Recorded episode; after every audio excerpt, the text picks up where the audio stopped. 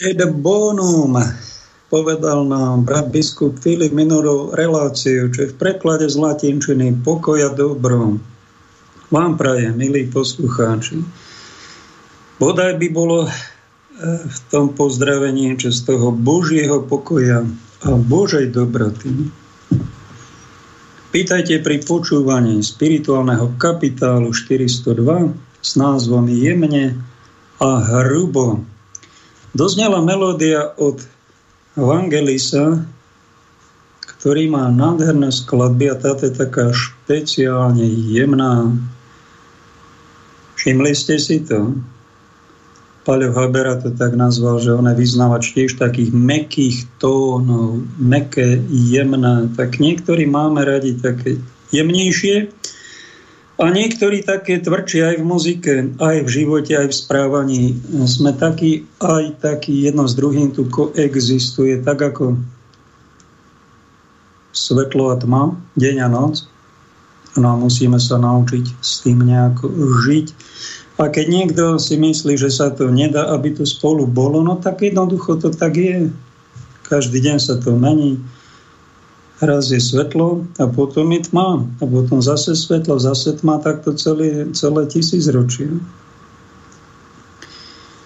Raz zažijeme niečo veľmi nejemné, príjemné, no a potom veľmi nepríjemné, hrubé, až hrozné. To je život tu na Zemi a musíme sa naučiť spracovať jedno aj druhé. No a ja vám, keď niečo hrubé zažije človek, Musí toho byť svetkom a snažím sa to v živote minimalizovať a takú spoločnosť či spolo neraz ja nevyhľadávam. Nepotrebujem, aj mi priam odporná. Pán biskup Rudolf ma raz prekladal, bol som vtedy v Trní nad Zvolenom dva roky a zrazu prišlo predvolanie a prekladám ťa na hore hronie do Hronca a s týmito slovami ma tam poslal. Ty si taký veľmi jemný, tam sú ľudia na hore hroní vraj veľmi hrubí, no tak keď to dáte dokopy, tak to bude tak akurát. Prorocké slova tohto môjho pastiera Rudolfa. On, tak ja mám takú kvalifikáciu z najvyšších miest, teda, že som ten jemný, no všímal si to niekto na mne.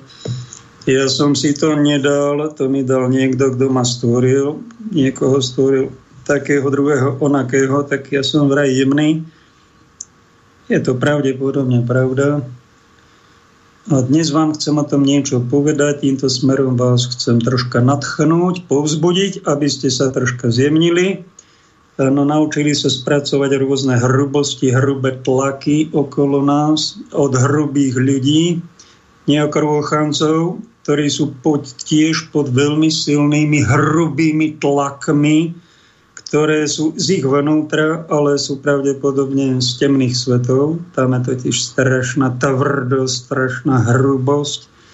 No a keď niekto robí hriech a neočistí si ich, tak je pod takými hrubými tlakmi a zažijete niečo veľmi nepríjemné. Čo začína agresívnym verbálnou komunikáciou, potom pestiami sa ľudia bijú, urážajú a potom to končí vojnami, taká hrubosť je tu na zemi. Nie jedna. Prečo to tak je? No tak nie sme duchovní, nie sme jemní, potom nežijeme život tak, ako máme, tak sa tu obdarúvame rôznymi tvrdými údermi a robíme si rany a ešte sa chvásceme, že za tým je naša tvrdá práca. Nož takto si tu nažívame na e, uputavku na dnešnú reláciu mi vnúkol duch Boží, ktorému slúžim a tak som rád, že mi to vnúkol. Hoci je to až teraz, keď končí 7 rokov tejto relácie, a tak mi vnúkol prezentoval som tu stovky obrázkov rôzneho druhu, niečo pridal aj Peťo, väčšinou som to ja si našiel a on mi to uverejnil tak sme dali dnes na uputávku dnešnej relácie najcennejší obraz na tejto planéte, ktorý máme. A pani, ďakujem ti, že si mi to vnúkol, hoci neskoro, ale predsa je to tu a ďakujem Bohu, že môžem ho troška spropagovať, môžem vám ho trocha sprítomniť, dať do ctenej vašej pozornosti, pretože keby som to neurobil, tak, tak by som bol tiež jeden umelecký šmejt, tak by som sa nazval. A propagujem kade čo, kadejaké obrazy, hoci je pekné, duchovné. A tento najhlavnejší, to najsvetejšie, čo tu máme, tak o tom vám nepoviem nič. No to by som bol teda majster medzi diletantami. Prečo je tento obraz najcenejší? Pretože ho nenamalovala ľudská ruka.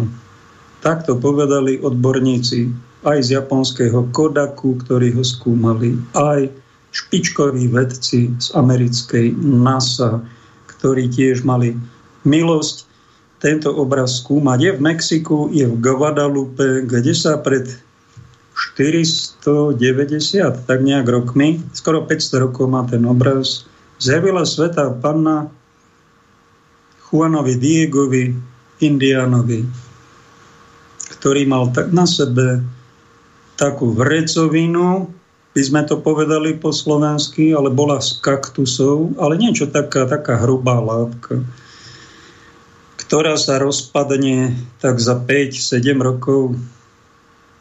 A tá látka je tu po 500 rokoch a na tej látke sa mu v jednom momente po tom zjavení objavil tento obraz, ktorý je dodnes po 500 rokov vystavený.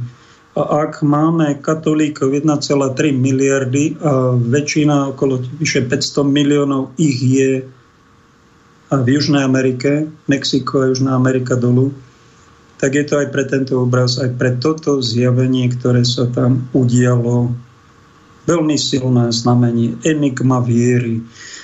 Viac si o tom povie, vypočujeme prednášku, asi 20 minútov, našiel som ho na internete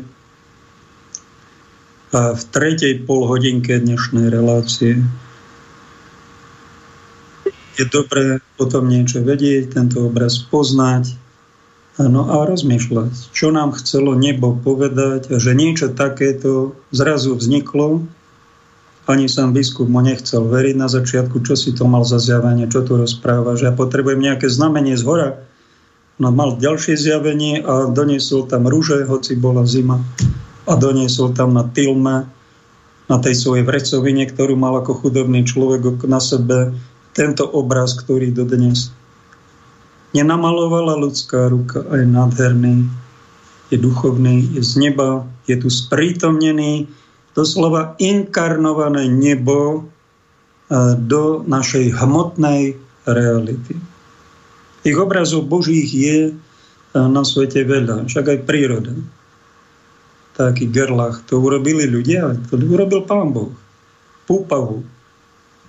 A tisíce kvetov, alebo 7 tisíc motýlov druhov tu máme. To myslíte, že my sme to urobili? Nikto z nás. To urobil Boh. Aj to je inkarnované dielo Božie, tá príroda. A dobre si to uvedomiť, keď tak do prírody idete, ako to povedali chlapci, s ktorými sa občas stretám, chcú bohoslužbu, majú tam vlastné prozby a chcú tam a teda mňa pozvú, tak sme raz boli na Velickom plese pri Slieskom dome, kde vraj teraz ubytovávajú utečencov aj tam, že sa skovávajú nejaké ženy s deťmi tam, neviem, či sú ešte tam, aj v iných hoteloch a charitách pomáhame, tak eh, tam sme boli pri tom Velickom plese a mi tak Pete hovorí jeden z nich, že Tatry sú najväčší slovenský chrám. A my sa tu stretáme v Božom chráme. No dokážte mi, dokážte mi, že Tatry nie sú Boží chrám. A že Tárov. Ak mi to dokážete, nech sa páči. Ale ja vám poviem, pred tým vašim dokazovaním, že tárať budete vy ak mi budete tvrdiť opak, to je Božie dielo, Božie obrazy. Denne sa pozerám na oblaky a vidím tam všeličo. Tiež Božie dielo. Ale toto je také špecifické, že sa nebo rozhodlo zasiahnuť aj do umenia. Máme tu tisíce obrazov, milióny rôznej hodnoty. Kto si povedal na Monolízu, Koľko má si hodnotu Leonardova Mona Lisa, ktorá je vystavená v Louvre a obdivuje ho tam. Bol som tam osobne 100-200 ľudí. Kúkajú a nevedia na čo. No vyžaruje to niečo. Niečo tiež duchovné. A má to veľkú hodnotu. Koľko? Jeden znalec povedal, no tak keď majú obrazy Vincenta van Gogha hodnotu 100 miliónov libier šterlingov, tak Mona Lisa má hodnota asi miliardu dolárov. Na tento obraz má potom koľko hodnotu? Ja vám poviem koľko. Hodnotu viac ako všetky dlhy tejto planéty, ktoré e, sú, ja neviem, či 300, 300 biliónov, tak tento obraz je cenejší. Ako všetky dlhy sveta, aj všetky peniaze dokopy, aj všetky umelecké diela dokopy je tento obraz, na ktorý sa pozeráte v Mexiku, ktorý je vystavený v Guadalupskej chráme, katedrále, obdivujú ho tam dodnes pútnici, vraj ich je na milióny. A tento obraz tu je zázrakom, pretože tá tilma hrubá, ktorá je za ním, není tam žiaden podklad. Není to plátno, alebo ten, tá hrubá celtovina, či čo to je kaktusovina, hrubá vrecovina, by sme povedali. Není to vôbec na takúto malbu vôbec pripravené. A ten obraz tam zázračne po 500 rokoch je taký, ako sa na ňo pozeráte. A to je tiež taká zvláštna koexistencia niečoho veľmi jemného, umeleckého, nebeského, citlivého, krásneho, s tým hrubým. Na tom hrubom je to tá jemnosť. To je na tom paradoxné, čo si málo kto ľudí uvedomuje, preto ma možno aj napadlo, keď som ma dostal informáciu, že daj tento obraz, však si ho ešte vôbec nedal za tých 7 rokov, už 7 plných rokov. Bratová dcera mala nedávno 31 rokov. A hovorím, včera mala 30 plných rokov. Dnes už má 31. Tak táto relácia má skoro 7 plných rokov a nebola ani raz. Tento obraz tak je tam a je na rozjímanie, na povzbudenie. Zajtra bude veľká vec, čo chcem, aby ste vedeli. Tento zázrak sa stal pred 500 rokmi, ďalší zázrak sa nám stal po Fatime, tam sa sveta pána zavila trom pastierikom a žiadala o zasvetenie Ruska 1917. Niekoľko týždňov predtým, ako vypukla Veľká oktobrová socialistická revolúcia s Leninom a šialenými čistkami a prenasledovaním kresťanom a válaním chrámov a devastáciou kresťanských hodnôt, tak sa Sveta Pana zjavila a zasveďte mi Rusko, už vtedy žiadala. Nejak to biskupy odkladali, to zjavenie sa odkladalo, aj to tretie Fatimské sme sa dozvedeli až roku 2000. Ale keď Jan Pavol II tak eh, v 80. rokoch zasvetil súkromnej modlitbe a pár kniazov biskupov sa k tomu pridalo, bolo také čiastočné, tak padol komunizmus pri tom zasvetení čiastočnom sveta, svetej Ježišovej matke. A teraz vyzval pápež František zajtra o 17. hodine. Pripojte sa k tomu. Všetci ľudia dobrej vôle, pozývam vás. Je to niečo veľké.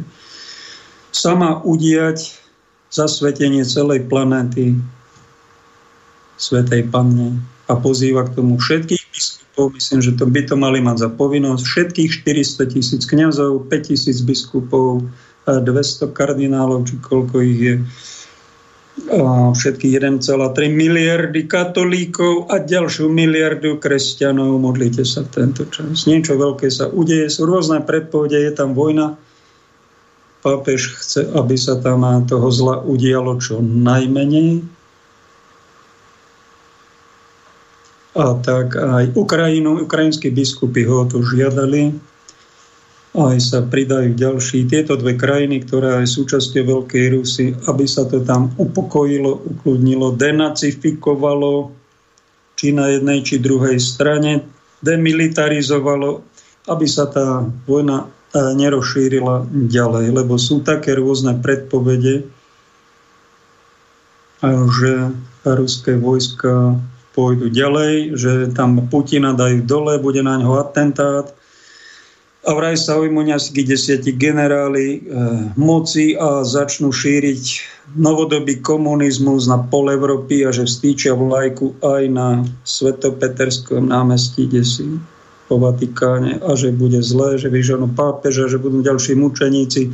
Ak to má byť, tak sa tomu nejakej vojne veľkej nevyhneme, ale čomu sa môžeme vyhnúť, že môžu sa tie následky minimalizovať ak bude nejaká hrubá sila čaše Božieho hnevu vyliate aj na Európu, my si zaslúžime veľký výprask. A to musím otvorene hovoriť, my si nezaslúžime pokojné časy. My sme tak skazená generácia, že Sodom a Gomora to bola selanka. Rúžová zahrada oproti hriechom a zlobe, ktorú produkuje ľudská masa. A keby to, že hriechy, však hriechy väčšie, menšie robíme všetci, ale čo najstrašnejšie, že my hrubneme, sme zhrubnutí tak, že nerobíme žiadnu nápravu. Nerobíme žiadne pokánie. Ako celok. Čo je s výnimkou? Čo je s výnimkám aj medzi mojimi poslucháčmi, aj medzi všetkými veriacimi, ktorí každý deň povedia, Pane, zmiluj sa. Kriste, zmiluj sa. Pane, zmiluj sa nado mnou, Kriste, zmiluj sa nad mojimi blížnymi, Páne, zmiluj sa nad mojou krajinou, nad celým ľudstvom. To sú tie krásne výnimky, ktoré zachovali si v sebe ten duchovný jemnocit, robia tzv. pokánie aj za seba, aj za iných. A preto svet existuje tak, ako existuje, že sú to nejaké vojnové konflikty lokálne, není to tak globálne. Je to na základe obiet, modlitieb, týchto veľmi vzácných mužov a žien, Božích detí, ktorí na hrubé vrece nepoužívajú hrubú záplatu, že začnú nadávať, odsudzovať a ďalej hrešiť, ale používajú nejaké prostriedky na ukludnenie, učistenie, aby sa nám aj príroda nebúrila, aby to zle sa minimalizovalo. A to zasvetenie Svetej Pane Ježišovej Matke má taký účel, dať Rusko, dať Ukrajinu, Európu aj celú planétu pod ochranný pláž Svetej Panny a dobrej Matky. Nič lepšie nemôžeme zajtra o 17. hodine urobiť, než sa k tomu s veľkou úctou pridať, aby ľudstvo prežívalo a došlo k Božiemu naplneniu, aby sa aj tie hrôzy, ktoré, aj tie čašie Božieho hnevu, ktoré sú predpovedané aj v apokalypse a už časť z toho pravdepodobne prežívame, aby sa to minimalizovalo. Dáme pauzu, dáme prvú pieseň. You unravel me with a melody. You surround me with a song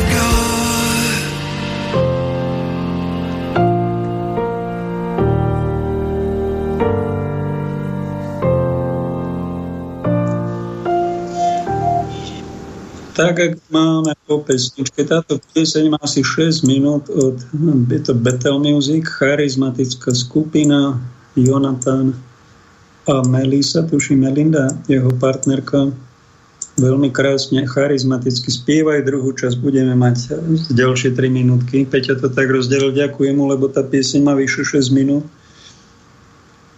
A sú okolo nás všelijaké hrubosti a prírodné katastrofy. Raz sa niečo také stalo, tuším, že to bolo v Japonsku, nejaké zemetrasenie a zahynuli tam nevinní ľudia. A nejaké dieťa, čo prežilo, televízii sa pýtalo pápeža Benedikta XVI. Prečo, keď vy hovoríte ako pápež, že Boh je dobrý otec, prečo on je taký hrubý a taký zlý, prečo on dopustí také zemetrasenie, že zahynuli tam moji rodičia? Prečo sa toto deje?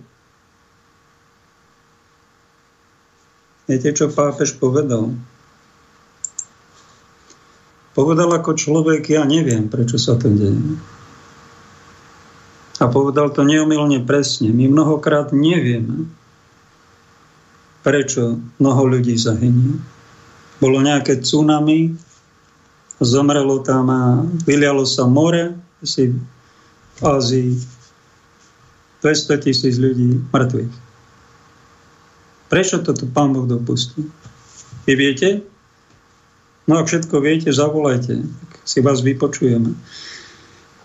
Na tejto planéte zomrie okolo 200 tisíc ľudí za deň a ďalších 200 tisíc.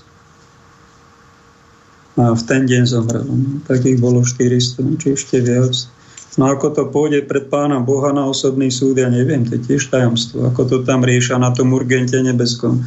Či to tam všetko stíhajú aj to bude pre nás tajomstvo.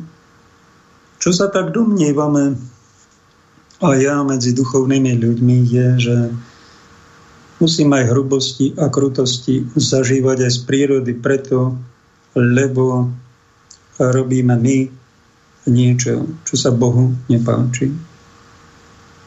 Voláme to v teológii, voláme to v kresťanstve hriech, to znamená niečo, čo sa ockovi v nebi nepáči a my tieto hriechy robíme preto, lebo nám to robí dobré, nám to robí takú radosť, falošnú radosť. Myslíme si, že to je nejaká hodnota. A keby sme boli počase úprimní, však každý z nás urobia nejaký ten hriech, hriešik. A počase, keby sme boli úprimní, niekto sa napríklad opije, alebo fetuje, alebo je žene neverný, alebo na niekoho nakýda osočího. A potom ideš do ticha, všimni si, Nezapíjaj to, neomamuj sa. Všimaj si, čo to s tebou robí. Ak máš svedomie, ak sa ti to svedomie ozýva, tak pociťuješ z toho vytunelovanie. Po, pociťuješ ničotu. Katka Sienska, moja veľká láska, ktorej knihu mám v ruke, tá hovorí na viacerých miestach, alebo Boh cez ňu už pred 700 rokmi nám oznámil, že hriech je vlastne ničota. Je to nihilizmus.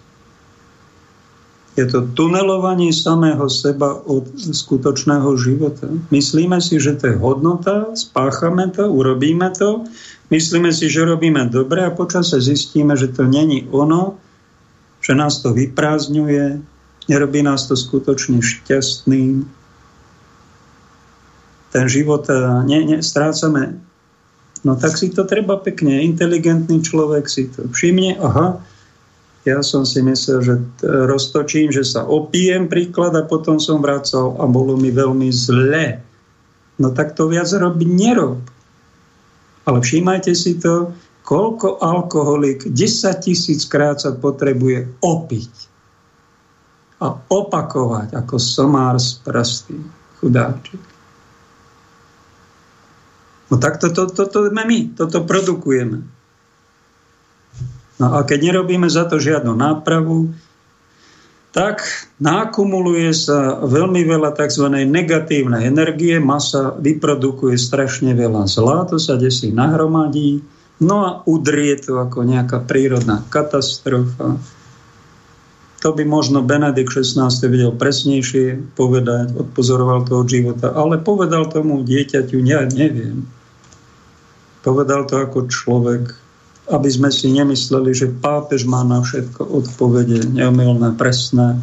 Aj pápež je človek a niekedy zareaguje mačaním, zadumaným, zvážnením. Ale potom, keď sa na to zamýšľame, aké troška vás vyučujem, objasňujem, tak toto je za všetkým. Keď sa nám teda stane, E, že spácham niečo, čo sa Pánu Bohu nepáči a zistím to, cez Duch Svetý mi to nejak objasní, tak by som mal povedať krv Kristova, očistím. Pane Ježišu Kriste, Ty si toľko utrpenia prežil, svoju krv si vylial, toľko bolesti a rán si musel od nás, surových, zažiť, že my tiež nevieme, kresťania, tvoji učeníci, povedať, prečo to musel ten Ježiš až takto surovo všetko prežiť. Toľko súrovej bezprávia a surovosti od a, takýchto negatívnych ľudí zažiť. Boh to dopustil a jedna z takých odpovedí je, neviem, či neomilná, je, že pán Boh asi vedel, že ho vzkriesí za tretí deň a to peklo nehal na ňo dolahnúť. A keď je napísané, zostúpil do pekiel, tak je tu aj že zostúpil do pekelných bolestí, do pekelného prenasledovania, do navštívenia strašnej hrubej sily a jeho telo to pocítilo, preto aby sme my jeho ranami boli uzdravení. Toto chcem, aby ste si zapamätali. Boh dopustí doráňaného Ježiša preto, aby jeho rany uzdravili naše rany naše hriechy. Jeho krv obmila e, našu biedu. Toto vám kresťanstvo ako jedinečné náboženstvo ponúka. Ponúka vám to zadarmo. Centre kresťanského ohlasovania je mladý, krásny, najjemnejší, najzbožnejší, najcenejší muž medzi nami, ktorý tu žil, ktorý je doráňaný to je v centre kresťanstva. Toto vám iné náboženstvo neponúka. Tam sa hovorí o láske, o pohode, o živote, ale toto ponúka kresťanstvo a je najdokonalejším náboženstvom. A my sa ponárame trocha aj do hĺbky, aby sme si uvedomovali, to si mnohokrát v iných náboženstvách nemajú Ducha Svetého, tak si to hlboko oni neuvedomujú, že keď robíme niečo, a to aj dieťa odpozoruje. Keď robím niečo, čo sa môjmu otcovi a mame nepáči a robím to so škodoradosťou, hlúposťou a neviem čím, tak tých rodičov poraním. A keď je to vo veľmi vážnej veci, tak ich veľmi poraním. A to dieťa, keď je normálne, tak sa snaží, však ten rodič mi dal život obdaroval ma toľkou starostlivosťou, toľké dary mi tu dal, taký záujem, stará sa o všetko a ja ho zraňujem? Čo som to ja za bytosť hlúpu? To je hlúposť, zloba, pochabosť, prostosť, diabolskosť. Vyberte jedno z toho. Normálne dieťa si tak uvedomí, však mám rodičov, tak im chcem robiť radosť. Nechcem ich zraňovať. No to je prvá fáza, čo si tu na Zemi treba uvedomiť a druhá fáza je, že aj tí naši rodičia nie sú naši bohovia, aj keď, sa to, keď sme mali batoliata trocha aj zdá nejaké roky, ale potom zistíme, že sú to naši bratia a sestry, ktorí sú troška starší. Sú to naši strážni anieli, ktorí majú svoje chyby aj sú všeličím poznačení a ja nemám. Zmysel môjho života není žiť život mojich rodičov a poslúchať ich na slovo, klaňať sa im. Toto mi Biblia zakazuje vyslovene. To je modlárstvo. Rodinné modlárstvo, takto to začína a končí to rodinnými psychiatrami. Psychiatriami. Viete, prečo je v rodinách psychiatria? Manipulácia, snorenie, manipulovanie, nanúcovanie, pretože sa tam modlárči. Neslúžime tam Bohu, ale plníme a manipulačné programy generačné a to žijeme. Hľadáme len, čo sa páči mne alebo mojim rodičom. To je málo. Musíme spoločne hľadať čo sa páči nebeskému Otcovi, to je skutočný rodič, to je jediný otec s veľkým O. Nikto iný, žiaden otec, ani medzi klerikmi, ani medzi otcami nemá právo povedať, ja som otec veľkým O, či matka. Nemáš to právo. To je hriech, keď to robíš a myslíš si, že to je len moje dieťa, máš hriech. Nerob to. Okamžite sa toho mene Ježiša Krista zriekňa túto manipuláciu číslo jedna psychiatrickú rodinu nerob, lebo tie deti pokrivíš. Deti sa treba zriecť a dať ich Bohu. A povedať, Ocko, ty si mi daroval to dieťa, tebe patrí. Aká je tvoja vôľa? Čo s ním mám robiť? Ja mu nesmiem nanúcovať svoj program, svoje predstavy, svoje programy rodové, ktoré mám nevyčistené, ale spoločne by sme mali hľadať tzv. Boží plán, Božiu vôľu tej rodine bude aj v manželstve, bude pokoj. Ak to nie je, a je tam takáto utajená surovosť, bezbožnosť a hrubá manipulácia, stratia sa tam úctivé vzťahy, nastupuje nejaká tvrdosť, nekultúra, neúcta a končí to psychiatriou tam tí ľudia otrávia svojou prítomnosťou navzájom a budú otravovať svojich potomkov a nebude tam Boží pokoj. Nebude tam pravé dobro. A kde je chyba? Nie Pánu Bohu. Chybu robíme niekde my.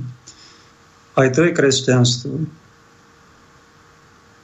Biblia nám hovorí už v starom zákone, že deje chyba medzi mužom a ženou.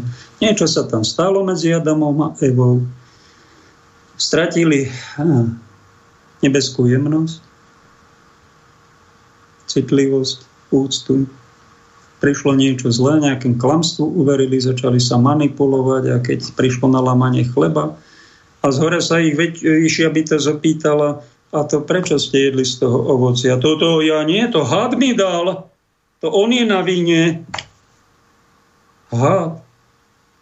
A, a Adam obviní Evu, to ona mi dala jesť. No tak obviňovanie tu začalo. Obviňovanie, hrubosť tu začala. Nepriznať si chybu, ale ten druhý, ona je chyba, to on je chyba, had je chyba. No a potom končí to, že Kain zabil Abela, bratov vraždov.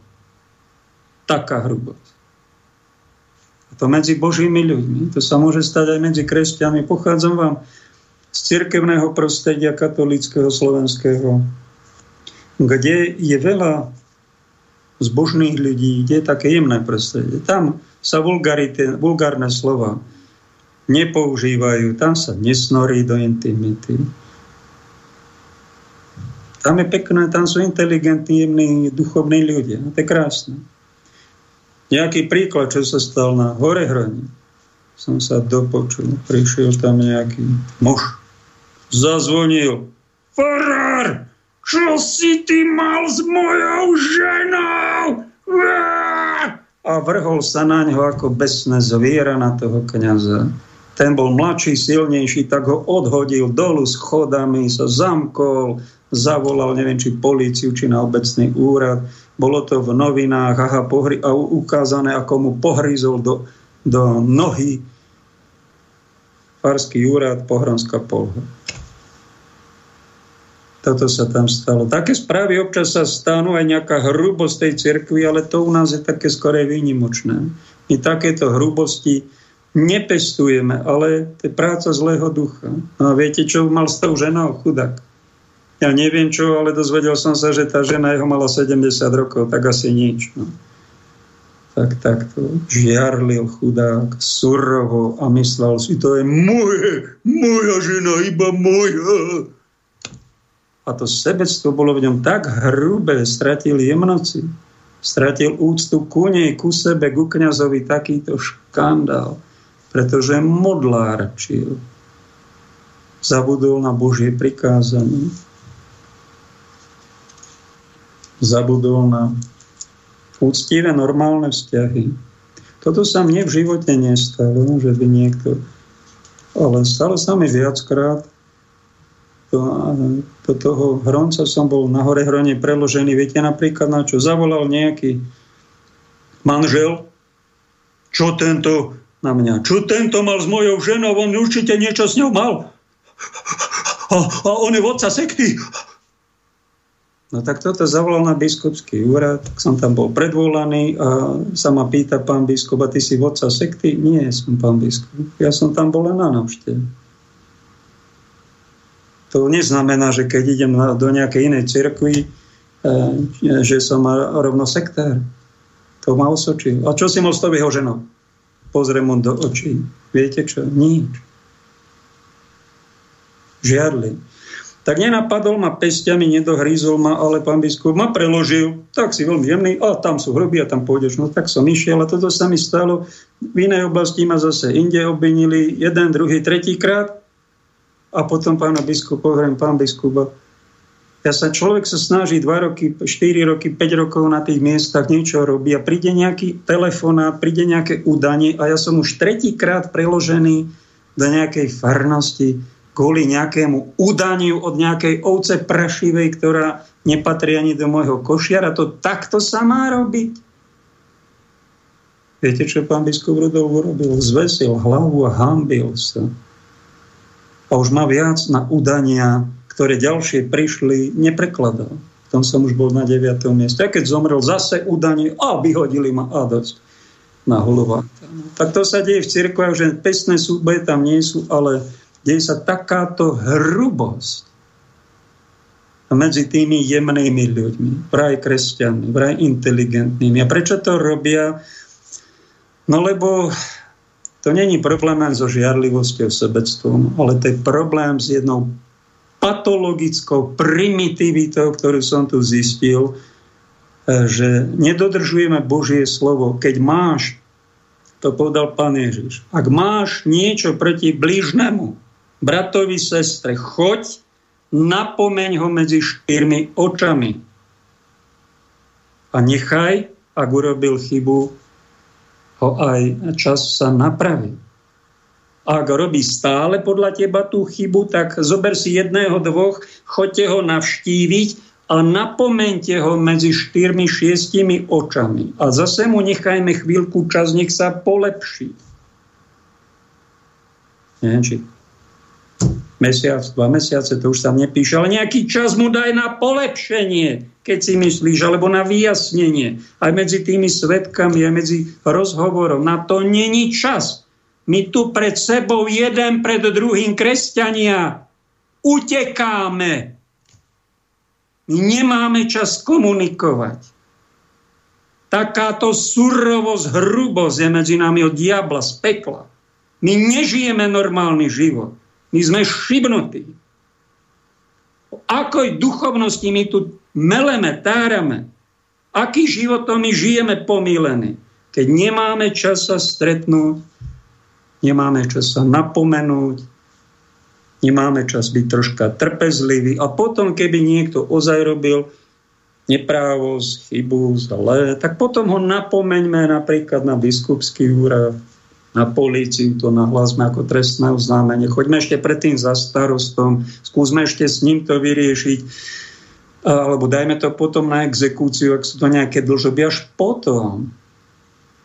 Keby sme my vážne brali Ježiša jeho učenie, no tak toto by vás napadlo. Preto to tu zdôrazňujem, pretože viem, o čom hovorím. Som z toho veľmi jemného duchovného prostredia pre svetého, kde meleme rúženec za rúžencom, titánie, zasvetenia, omše na omše, púte, kadejaké prednášky máme. Však máme, to pekné. Ale keď neinkarnujeme do svojho správania takúto kultúru, úplne základnú slušnosť.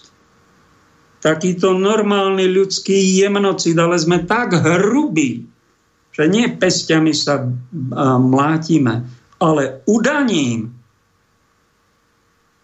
bojujeme jeden s druhým, sa nenávidíme. To pán Ježiš povedal na konci sa ľudia budú udávať a nenávidieť. A tak vychladne medzi nimi láska. Sú vážne veci, čo hovorím. Dajme na to pozor. A to je to, že nemáme čas, alebo či sme tak ohlupnutí temnými silami, že nemáme empatiu, slušnosť, ľudskosť, sme takíto hrubokošci. Znamená, že sme podľa Biblie sa to nazýva, že sme ľudia živočíšni. Keby sme boli duchovní, tam by bol jemnosť, taktnosť, úcta, slušnosť, ak nežijeme duchovne alebo nesprávnu spiritualitu, budeme živočíšni, poštol Pavol nás to napomína. Tí sa nanocujú, snoria, ignorujú, udávajú, surovo jeden na druhého výrazy. Som vám spomínal minulú, či kedy reláciu do diablom posadnutých vám na sms je niekto, ktorý sa vám tri dní do očí usmieval a hovoril o duchovných veciach a nepovie žiadne prepáč pre Boha o čom to ten človek žije, či už nečlovek, či čo to je. Ako môže takto chodiť po svete, takto nekajúce.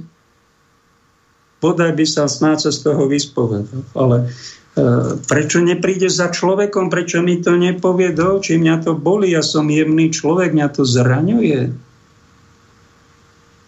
Už som prestal plakať, už som asi všetky slzy vyplakal, ale to, to zraňuje. A zraňuje nás to tak, že my sa potom nechceme navzájom vidieť. A to sme členovia tej najsvetejšej viery. My tu zasvecujeme svet pod ochrany pláž Panny Márie, aby tu neboli vojny. Ale však my malé vojny medzi sebou vedieme Slovák so Slovákom, katolík s katolíkom. Ako je toto možné pre Boha takto žiť? Ako neveriaci ľudia sú na seba slušnejší, úctivejší ako my kresťania. Viem, o čom hovorím. A keď vám to tu zdôrazňujem troška emotívne, to aj preto niekto povie, že mám nezahojené rany, je to možné, ale mne troška záleží na tom, aby, aby sme to neflákali. Sme neboli takíto invalidi, poznačení diablovými silami a potom to hádžeme na svojich potomkov, detí, spoluveriacich Dávame im toto za príklad. Toto za, je síce príklad, ale je to odstrašujúci príklad. Keď som začínal Žiari, tak pán deka Janko Bednár mal nejak, bola tam púť, tuším, že na Šibeničnom vrchu to bolo, či to kde bolo, tuším, že tam je taká kaponka a tam prišlo kopu ľudí a on tam spomínal tento príklad. Nejaký človek išiel vo, vo vlaku, spal tam a prišiel nejaký podpitý chlapík a hovorí, tu ja budem sedieť, vypadni. No to však ja tu sedím, čo to dovolujete? A vypadni, ja tu budem sedieť. A dal mu facku. Ten druhý, čo dostal tú facku, sa tak mohol mu dať facku naspäť a mohli sa tam pobiť, ale on si tak e, z toho evanília zapamätal, pán Ježiš hovorí, keď ti dá niekto facku na pravé líce, nadstav mu aj druhé, tak on mu nastavil to druhé líce povedal, no tak si udri aj na to druhé líce. Nech sa ti páči. A viete, čo sa stalo? Neudrel ho, ale aj on sa zahambil. Tá jeho dobrota spôsobila to, že si na niečo spomenul, možno aj keď bol sám malý ten druhý chlapík, nebol až celkom opitý, si spomenul, že, že to sa nemá a tak sa trocha aj zahambil a potom sa tam rozprávali pri okne a on sa mu priznal, ten, čo sa chcel byť a fackovať, že frajerka ho opustila, má z toho strašne zlú náladu a najradšej by niekoho zbil kvôli tomu, a teraz mu tento prišiel do rany, no tak e, tú zlobu chcel na ňo. A on to zastavil takýmto spôsobom. Predstavte si. Čo sa stalo také troška veselšie. Na inej relácii, tuším, Erika, s Erikovou živote som chvíľu počúval, zaujalo ma to. Tak tam je deduško, ktorý je mainstreamovo odkojený a tam e, dva roky počúval, aká je strašná pandémia, tak vo vlaku treba mať respirátor a natrafil na nejakého neruškara mladého. Dajte si tú rúšku, musíte si dať respirátor, tak agresívne na ňo vyletel a on si povedal, ja si Uh, nie, Ruška, ja nedám, ja beženec Ukrajiny. Ja, vy ste beženec. A on si dal dore respirátor. Tu máte 5 eur a skamarátili sa. No tak to bol okabátený ten detko. To bol Slovák, ale takto ho dostal pretože tá pandémia bola troška aj na posmech, aj tie nosenia respirátorov. A potom hráme sa tu na pandémiu a takáto finta a zrazu sa veľmi nepríjemná situácia premení na niečo, čo môže byť troška aj srandovná. Dajme pán, pán kolega v režii Peter teraz nejakú trojminú ukážku v českom jazyku od kvalitnej moderátorky Martiny Kocianovej o nenávisti, nie tej svetej, ale tej nepríjemnej, ktorá nám strpčuje život. Milí přátelé, když si ve svém pořadu povídáte každý den s chytrými a vzdělanými lidmi, tak se snadno může zdát, že máte ve všem jasno a na vše pevný názor. Ale není tomu tak. A já potřebuji poradit. Společnost Meta Platforms, která je majitelem sociálních sítí jako Facebook, Instagram či WhatsApp, vydala prohlášení, že v důsledku ruské invaze na Ukrajinu dočasně povoluje formy politického vyjádření, které by normálně porušovaly jejich pravidla, například smrt ruským vetřelcům. Stále však nedovolí seriózní výzvy k násilí proti ruským civilistům. Přemýšlím, k čemu je to dobré povolit slovní útoky? Ke společnému hledání řešení nebo k odzátkování zášti?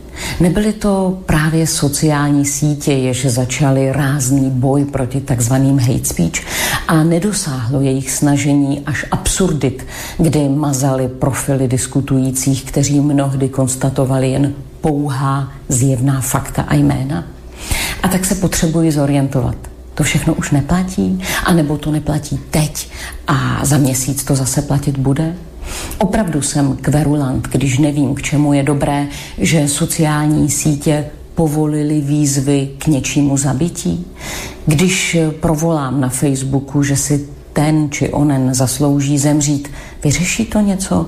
Uklidním situaci nebo jen pomohu eskalovat další zlobu a nenávist?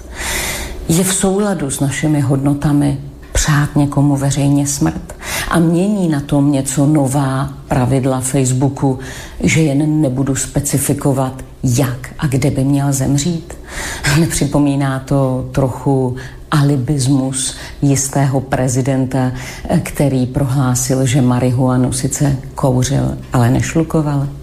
Myslíte si, že nějaký druh nenávisti je prospěšnější a ušlechtilejší než jiný. A nebo že by šlo zase jenom o kšeft a výdělek firmy, která ví, jak se ten svět točí a co se právě nosí. Ještě nedávno Facebook zakazoval podporovat ultrapravicový nacionalistický batalion Azov. A dnes ho mohu chválit. Znamená to, že předtím jim Facebook bezdůvodně škodil? A nebo to značí, že včera vadilo mít ve znaku symboly připomínající nacismus a dnes už je to v pořádku? A kde se dozvím, do jakého data, když je chválím, tak jsem soucitný občan a od kdy už se zase stávám extrémistou? Ne, nemám na vše pevný názor, protože spoustu věcí nevím ani netuším, ale jedno tuším, že zkáza nepřijde ani z východu, ani ze západu. Nebudeme zničeni ani ze severu, ani z jihu, ani z dola, ani z hora. Ale vím prakticky jistě, že spolehlivě zničíme sami sebe, když mezi sebou necháme nenávist proudit tak volně jako do posud. Tím spíše, když ji budeme nejen tolerovat, ale povýšíme jí nacnost. Co myslíte vy? Pomohla někdy v historii jednomu jedinému člověku k něčemu dobrému nenávist? Aj veru, dobre ste nás napomenula, dobré otázky dávate. Pani kolegyňa z Českej republiky, aby sa medzi nami hrubosť minimalizovala. To, že niektorí potrebujú niekoho udreť, kopnúť, napľuť, surovo napadnúť, zavraždiť, zabiť, to ja si s tým neviem rady. Priznám sa, to je nad moje sily, ale takú hrubosť, takú skrytú, neviditeľnú, ktorá sa vyskytuje medzi veriacimi, tak o tej by som troška snáď mohol povedať, aby ho bolo čo najmenej. A to je to, aby sme sa navzájom nie ohovárali, nie udávali, ale pekne si jeden na druhého našli čas. A keď niečo voči niekomu mám, tak mu to pekne poviem do očí. Napomeniem. Tak jednoduché to je. Stačí troška ľudskosti, dobroty a všetko pôjde. Ak toto nebude, nabalí sa potom a veľmi veľa toho neľudského. Apoštolian spomína, tuším, Antikrista, že to je ten, ktorý neverí, že Ježiš prišiel v tele ako jediný z spomína slovo Antikrist už pred 2000 rokmi. A napadlo ma, kto vie, či to není tá spiritualita, ktorá je niečím neľudská, poznačená nejakou neľudskosťou. Ako keby Ježiš bol len, alebo tá bytosť božská len kde si spirituálna, ale nie inkarnovaná, nie do tela daná, neľudská a potom sme neľudia na seba. A my sme kresťanstvo. My veríme, že Ježiš Boží syn sa narodil v ľudskom tele a my ho máme inkarnovať do toho svojho tela a povedať, toto telo nepatrí, pane, mne, to, to je tvoj chrám, to ty v ňom pôsob, svojim duchom, ty ho premena pravého človeka. Inkarnovať treba všetko dobré. To je tá ľudskosť. Ak toto niekto nerobí a neinkarnuje to do seba, ale to chce reinkarnovať, čiže na druhé životy to odkladá, že si uprace a že bude slušný a že bude jemný a že mu tá hrubosť nevadí, no tak to je to antikristovské. Nie je správne. To potom prichádzajú medzi nami tzv. sociopatie. Čiže nejaké neľudské formy správania v našich rodinách, a v našich vzťahoch. Už toto, čo hovorím, niekoho nenapomenúť, do beda, taká malá ukážka. Niekto ma obviní, ty si klamár. Slušný nejaký komentár poviem, tam niekto na Putina nadáva, ako je to strašný vrah a zločinec a už sa trasí, ako ovládne. Pán Putin má skoro 70 rokov, vyzerá veľmi dobre. A keď ho niekto obviní, že to je nečlovek a, a diktátor a o nič iné, už len sa trasie, aby napadol inú krajinu, ozbíjal ho, tak ja tomu neverím, tak ho troška obhájim. Ja som člen alternatívnej scény, kde my cítime, že to Rusko bolo dokopané do tej vojny. Oni netúžia vraždiť a obsadiť Ukrajinu a tam nasadiť svoje poriadky. Oni tam robia nejaký poriadok a tá vojna trvá tam už 8 rokov. A nie teraz tu zahynulo, kto si povedal, 350 ľudí na Ukrajine a to je najväčší vrah v dejinách. 350 ľudí tam Rusi zabili Ukrajincov. A keď mu tak poviete, že prosím vás, však tam za 8 rokov zabili 15 14 tisíc ruských hovoriacich obyvateľov, tam tí ukronacisti. To vám nevadí? A to Putin, čo sa všetko Putin môže? No tak to je slepota, hlúpota, neľudsko. Však sa zamyslí nad iným názorom a keď mi ty do klamára vynadáš, tak v čom konkrétne som zaklamal? Ja som sa to dočítal v alternatívnych zdrojoch toto. Ale ty, keď si odkojenec mainstreamu, čiže tých polopráv, že Amerika je sveta, Rusko je celé zlé a v tomto žiješ 10-20 rokov, tak ťa to zomelie, vymelie, že ty budeš mať nenávisť voči tej druhej strane, vôbec sa nezamyslíš nad iným názorom. A keď konkrétne klamať, no tak mi dokáž, mlčí. No to znamená, že ty klameš. A obvinuješ druhého, že on klame. Čo je toto za správanie? Nekultúrne. A už na Facebooku vraj dovolená nenávisť voči Rusku. No hurá tak nenávidme. Poďme a naňho a nenávisťou. A poďme nejaké zbranie tam pošlime na Ukrajinu, S-300 a nejaké pušky, gumy pušky a poďme strieľať do toho medveďa a potom, keď na nás hodia, ako pán profesor Stanek povie, Keď my budeme dráždiť jadrovú veľmoc a hodí na nás jednu kobaltovú bombu trojfázovú, tak je po celom Slovensku. Jedna bomba. Aj po nás. Na tisíce rokov. Toto nám treba? Hlupáci. Miesto toho, aby ste niečo nejako tak len, len štavetia, nenávidíte a potom to takto hrubo musí dopadať. No takto, ale začína to tými malými nenávistiami miliónmi ľudí neriešenými. A to pochádza aj z toho, že máme nejaké polopravdy. A keď mu vy chcete naznačiť o tom, že vy čo nadávate na Rusko a prečo, te, prečo ste nekričali, keď nie 350 Ukrajincov zomrelo, ale v Sýrii zomrelo 350 tisíc ľudí bolo zbombardovaných tými vašimi natami a spojencami tou Svetovou Amerikou. Zaujíma vás to, vieme, hladomor, 400 tisíc. V Iraku milión ľudí. 500 tisíc detí. A pani Obrajtová, jedna z najväčšia, najväčšia dáma americká, keď sa aj pýtali, vám to není ľúto, že tam 500 tisíc v Iraku zomrelo? To je to, čo si oni zaslúžili. Opletilo sa nám to. Ja, tak to vy takto, tak, tak, takto hrubo ste vy skončili. A keď my z alternatívy vám toto to, to vytiahneme, no dokážte, že hektáram. Však to mám ja som si to nevymyslel, neoveroval, ale to sú správy, ktoré mainstream nechce uverejňovať a potom sú tí ľudia tak vymletí, tak vymletí, že nenávidia druhú stranu. Vidia, že Amerika je len biela, Rusko je čierne a my, čo sa troška zastaneme toho Ruska, my sme úplne zvrátenci a my sme tí, čo sme tie bomby asi tam nahádzali, vyvraždili. A, to, a tá, tá nenávisť je z tých polopravd. To si mainstreame neuvedomujú tí vysoko dobre platení však. No tak ale my vám to pripomíname, dokým ste nás nevypli, už keď vypínate hlavné správy, na ktorých som blokoval pár rokov a vyše z toho 150 blogov som tam mala zrazu ja, aj 36 ľudí prišlo o prácu. Vám to je jedno. Jedným kliknutím to vypnete. Je to protiústavné. To je hrubé porušenie ústavy Slovenskej republiky. Ďalšia hrubo, hrubá podpásovka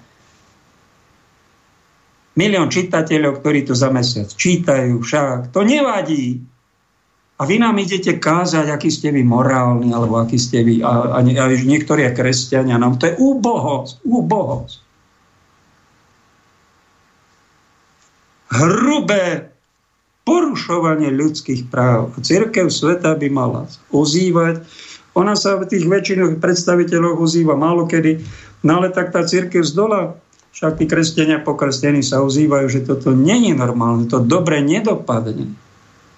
Keď my takto jeden druhého zneúctujeme za vyslovenie slušného názoru nejakej otázky, vás si urazí, vypne, ignoruje, zruší, z roboty vyhodí 36 ľudí a jemu to nevadí, on sa rehoce. No tak to, však to, tak vy, čo to tu robí, čo to tu páchate? Vy si myslíte, že za toto nebudete pred Bohom zodpovední? Budete. Budem na vás kričať. Ale vám to pripomeniem, že vás čaká nemilosrdný súd. Apoštol Jakub hovorí, ak sa niekto takto nemilosrdne chová na blížnych, spoluobčanov, spoluveriacich, nerobí žiadne pokánie, bude ho čakať prísny, nemilosrdný súd. Presne taký, ako sa choval on iným, presne tak namerajú jemu samému. To je moja povinnosť vám to dôrazne snáď jemne pripomenú. Dáme píseň a po nej dáme ukážku o našom zázračnom obraze.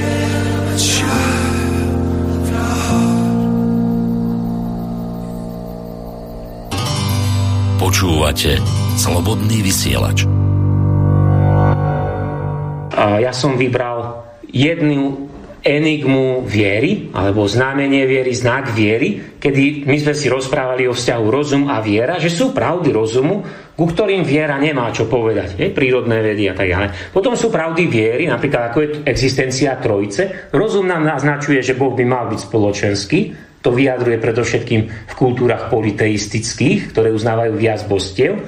Zároveň rozum nám hovorí, musí byť jedno. Vieme, že trojica tieto problémy rieši, ale trojica je náukou, keďže je to tajomstvo viery, ktorú rozum nemôže plne uchopiť ani spoznať. Opäť Eucharistia.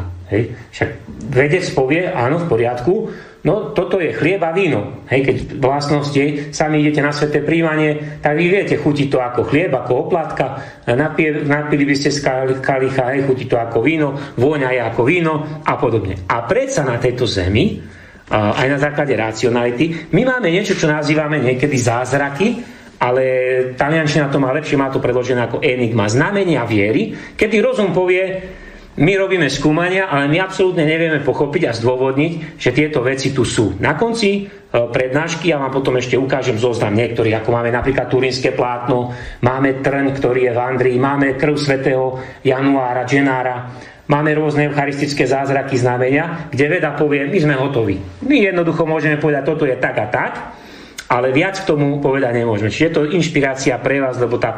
Ja som zobral obraz, ktorý máme v Mexiku, v Guadalupe, Máme ho tu pred sebou. Vieme, že církev ho uznáva. Aj svätý otec František vidíme, že bol pod týmto obrazom sa modliť, aby sme mali zhruba predstavu, aký je tento obraz veľký. A je to určite jedna, eh, jedno zo znamení viery, kedy budete sami, keď budem čítať, ako to veci sa k tomu vyjadrujú. Oni povedia, vieme niečo preskúmať, ale my nerozumieme pôvodu toho obrazu. Nerozumieme konzervácii toho obrazu. Nerozumieme, ako to môže niekto namalovať, lebo ani dnes najlepší maliari na svete nedokážu zostrojiť takéto dielo. Takže pozrime sa na to, čo sa to odohralo. 500 rokov je to zhruba od toho, čo máme tento obraz. Čiže tento obraz je zhruba 500 rokov starý. Je to vlastne je to obraz, ktorý je vtlačený do plášťa, ktorý je urobený z agáve, čiže z akéhosi typu kaktusu, ktorý je v súčasnom Mexiku. Dodnes je uchovávaný tento obraz v perfektnom stave v Mexico City. V roku 1666 skupina maliarov a lekárov vyšetrovala tento obraz, uznajúc, že klíma, ktorá je v tej oblasti Mexica City, na tom vrchu Tepejak a tak ďalej, že tá klíma, ktorá je teplá a vlhká, v ktorej sa obraz nachádza, by ho mala zničiť za pár desiatok roku. V roku 1788 sa táto pravda, tento predpoklad aj potvrdil, verifikoval, že oni naozaj mali pravdu v tejto hypotéze, keď bol podobne zhotovený iný obraz na rovnakom materiále, čiže tiež tkanina z kaktusových vlákien, ktorý však po 7 rokoch bol úplne rozprašený, úplne zničený. Ako je možné, že tento obraz je tu, uh, bude za chvíľu 500 rokov. Všetko to začalo v sobotu 9. decembra 1531, čiže sme na začiatku 16. storočia, Kedy kresťanský indián, on bol z pôvodného obyvateľstva z asketského, ten, ktorého meno bolo Orol, ktorý hovorí, to bolo jeho indiánske meno, on však prijal vieru na základe španielskej misie, ktorá tam bola uskutočnená a prijal meno, meno Juan Diego a on uvidel na tomto vršku Tepejak ženu, počul zvláštny spev, na chvíľu prídeme aj k tomu spevu, počul zvláštny spev a uvidel uh, krásnu ženu a ona bola, sa ukázala ako tá, ktorá je akoby miešankyňa Španiela a Mexičana. Čiže akoby miešanka. My vieme, že európska mysel v tej dobe bola taká, že oni skúmali, že či indiáni a Afričani, ktorých kolonizovali v období novoveku, čiže plavby, objavenie Ameriky a tak ďalej, oni rozmýšľali, že či títo indiáni sú, alebo tí Afričani, či sú vôbec ľudia, či majú vôbec dušu. Že to sa normálne na Sorboni a na univerzitách e, v Paríži a v Taliansku, na tých naj, najslavnejších univerzitách, boli dišputy o tom, že čo, toto sú skutočne ľudia, či to len nie sú len nejaké poloopice alebo niečo podobné, ale či skutočne oni majú aj dušu. A táto, táto žena sa Juanovi Diegovi 9. decembra 1531 predstavila ako dokonalá vždy panna Sveta Mária, a toto je aj zapísané prostredníctvom samozrejme notárstva. Vieme, že cirkevné právo je e, veľmi dôležitá disciplína, čiže hneď boli zozovované z archívy, ktoré máme zaznamenané. Tento Juan Diego, indiánsky orol, ktorý hovorí, mal vtedy 57 rokov a bol kresťanom len 7 rokov, od roku 1524, na základe tých španielských misionárov, ktorí prišli do tejto oblasti a ktorí prišli budovať Nové Španielsko. Vieme si spomenúť na udalosť z dejepisu 1521. Cortés s 500 mužmi, s 500 vojakmi, conquistadores, Španieli, e, došli až do toho e, pôvodného mesta, Tenochtitlánu, ktorý oni dobili. Tak samozrejme mali muškety, mali pušky, mali zbrane a indiáni tam vybehli so šípmi a so štepmi. Bolo to veľmi tvrdé, pre, no, samozrejme veľa preliatej krvi a veľa nenávisti. A samozrejme potom prichádzajú Španieli, ktorí im budú hovoriť o Kristovi a títo ľudia nechcú prijať vieru, pretože zažili zlý prejav kresťanstva. Aj to je v dejinách. Spomeňme si na Hitlera. Aj on bol z kresťanského Nemecka. Aj luteráni sú kresťania, protestanti. Kto rozputal druhú svetovú vojnu a tak ďalej. Čiže musíme na toto dať pozor. Nestačí byť kresťanom na papieri. A samozrejme tento strašný predsudok, ktorý oni zažili, a Juan Diego bol toho súčasťou, keď videl, ako boli znásilňované stečanky, keď videl to potupenie, keď videl tisíce uh, svojich mŕtvych uh, uh, národovcov, ako boli potlačené ich náboženstva a tak ďalej, on napriek tomu sa stal kresťanom. Budeme vidieť jeho charakter ako muža, ktorý bol zasiahnutý krásou Evangelia. On dobrovoľne prijal, ale samozrejme dokonca aj medzi Španielmi už Kortézovi muži sa medzi sebou zabíjali a nenávideli, keď videli to bohatstvo a civilizáciu, ktorá bola veľmi vyspelá, čo sa týkalo Azte, Aztek, Aztečanov. To bolo tam zlato a tak ďalej, sú rôzne legendy o tom. A samozrejme tá ľudská žiadostivosť sa prebudila. Hej? Aj kresťania sa vedia dopustiť e, strašných vecí. On vystupoval na kopec Tepejak, to bolo severná časť práve Tenochtitlánu, ktorý je, dnes je tam Mexico City, aby išiel na katechizmus do iného mesta. Nie, že kňaz mu išiel do školy povedať, ale šiel niekoľko kilometrov počúvať o pravdách viery. A on vtedy počul ten zvláštny spev a hlas, ktorý mu hovorí zdrobneninou, zdrobneninou. Čiže Juanito, Juancín mu hovorí, táto žena, so zdrobneninou v jeho reči on nevedel španielsky. Katecheta hovoril v jeho indiánskom nárečí, e, čiže v tom nárečí Nahuatl. A to vyjadrovalo pre nich obrovskú ústu. Keď niekto hovoril zo zdrobnene, že Mária, kráľovná neva, podľa viery, prichádza k nemu a prejavuje mu úctu a rešpekt. Španieli neprejavovali ako dobyvatelia e, tým indiánom, pretože ich ani nepovažovali poriadne za ľudí. Jej žiadosť ktorú mu adresuje veľmi presná. Ona mu hovorí, vrúsne túžim, aby na tomto mieste bola postavená malá svetá kaplnka, malý svetý domček, aby sa tu dialo to, po čom túži moja milosrdná láska. Ja chcem otvoriť svoju náruč pre vás všetkých. Pre mužov ženy, pre Španielov Mexičanov. Pre vás všetkých, aby som vás navzájom mohla zmieriť. A chcem vás priviesť k môjmu synovi. Choď teda za, odober sa a choď za tým biskupom, ktorý tam je, za tým Španielom a povedz mu, že ja ťa posielam, čiže uh, Pana Mária, Panna Sveta Mária, vždy dokonala, aby si mu vyjavil túto moju túžbu. Tak samozrejme vieme, čo sa stalo, keď prišiel k biskupovi, to bol Františkan, uh, tiež No a on mu hovorí, tento čo sa stalo, no a my poznáme z nášho prostredia, že čo asi biskup povie, no tak nebudem stavať kaplnku všade, kde mi niekto tu príde rozprávať a ešte indianskou rečou. No a on mu pekne hovorí diplomaticky, syn môj, vráť inokedy a vypočujem ťa potom viac tak pokojne. Ja nad tým porozmýšľam, nad tým dôvodom, pre ktorý si sem prišiel a čo si mi aj odkázal. Potom sa samozrejme Indian vrátil na ten kopec, opäť na ten TPA, kde videl predtým Madonu, panu Máriu a jej povedal Z jeho odpovede som pochopil, že on si myslí, že žiadosť postaviť tu chrám nie je od teba, ale je to moja fantázia. A preto ťa žiadam, aby si túto úlohu Mária zverila niekomu inému, dôležitejšiemu, rešpektovanejšiemu, známejšiemu, aby jemu uverili. A ten dom milosrdenstva je veľmi dôležitý, pretože naozaj si musíme uvedomiť veľké rozdelenie medzi týmito ľuďmi. Mária chce práve Mexičana, chce toho Indiána, chce Juana, a hovorí, je nutné, aby sa to uskutočnilo skrze teba a nie skrze niekoho iného. Aby sa naplnila táto moja túžba a naplnenie mojej vôle. A tak zase chudákovi nič neostalo, len sa znovu vrátiť k biskupovi v nedelu 10. decembra.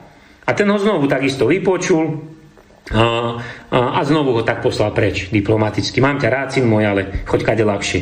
Samotný biskup povedal jednému zo zapísať, e, zapisovateľov, že by mu nebol uveril iba na základe toho jeho slova. Čiže samozrejme, opäť ako v Lurdoch, ako vo Fatime, bude potrebné nejaké znamenie nadprirodzené, aby cirkevná autorita uverila. Hej? Cirkevné autority dlho, dlho musia skúmať, kým niečo oficiálne povedia. Takže znovu vystúpil na ten vrch po tretíkrát a prijal ďalšie slovo od Márie. Ona mu hovorí, dobre syn môj, chod domov, príď zajtra ráno a prinesieš biskupovi znak, o ktorý ťa on žiadal.